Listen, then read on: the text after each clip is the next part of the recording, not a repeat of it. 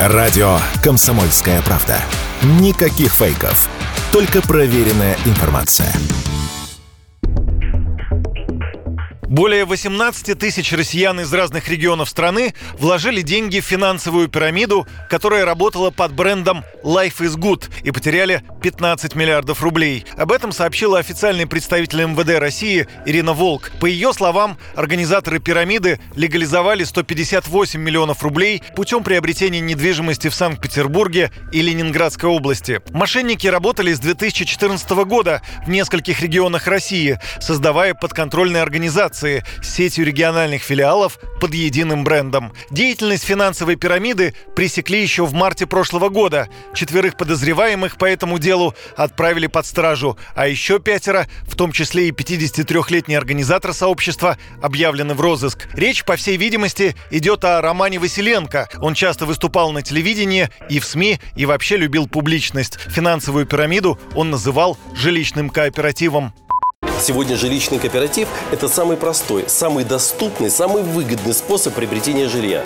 Это реальный способ решить жилищную проблему, помочь молодым семьям, остановить массовую миграцию молодежи за границу, предотвратить утечку мозгов за рубеж. Для того, чтобы все выглядело надежно и вызывало доверие, Василенко и компания привлекали для рекламы своего кооператива публичных людей. У Life is Good был даже собственный гимн. Исполнил его очень известный артист, а автором музыки и слов выступил все тот же Роман Василенко.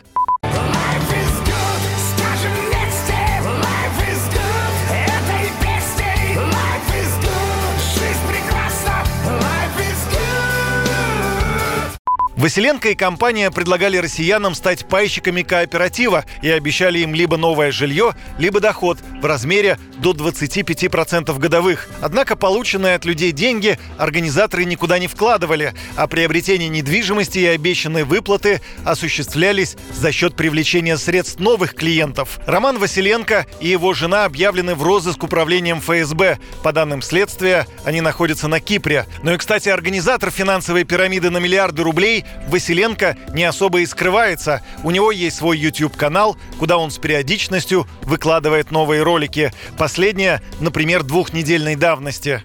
Правильному отношению ко всему, что с вами и у вас происходит, необходимо учиться. Потому что только правильное отношение дает вам продуктивный настрой и энергию для решений и действий. Оно помогает увидеть возможности, помогает справиться со стрессом, Life is Good стала крупнейшей финансовой пирамидой за последнее время. Для сравнения, официальный ущерб от пирамиды Финика 5 миллиардов рублей, число потерпевших – 10 тысяч. В конце 2020 года против организаторов компании «Финика» возбудили уголовное дело о создании финансовой пирамиды. Летом 2021 она попала в черный список Центробанка. А в июле того же года суд в Казани арестовал одного из создателей пирамиды Кирилла Доронина. Обычно именно он выступал на мероприятиях компании и был такой визитной карточкой. Как всегда, вкладчикам обещали золотые горы, квартиры и машины.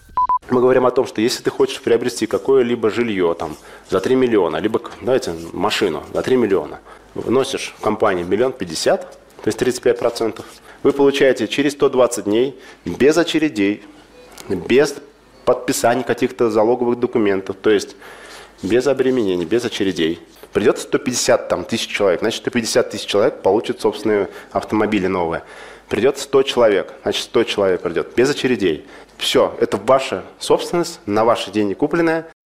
Блогер Андрей Алистаров, он проводит свои собственные расследования деятельности финансовых пирамид, считает, что Финика точно может претендовать на звание самой крупной мошеннической организации. То, что ущерб у Life is Good больше, чем у Финика, это вряд ли. Просто там легче этот ущерб посчитать благодаря кооперативу, благодаря вот этим банковским переводам. А у Финика были переводы через скрипту, поэтому посчитать это намного тяжелее. И у многих пострадавших не хватало доказательств, чтобы стать потерпевшими. Ну, официально, естественно, Life is Good официально. Больше, да, это все, что смогли доказать. Только за первое полугодие этого года Центробанк выявил более 1100 финансовых пирамид. Это на 20% больше, чем за аналогичный период прошлого года. Почти 60% мошеннических организаций принимают взносы в криптовалюте. Юрий Кораблев, Радио «Комсомольская правда».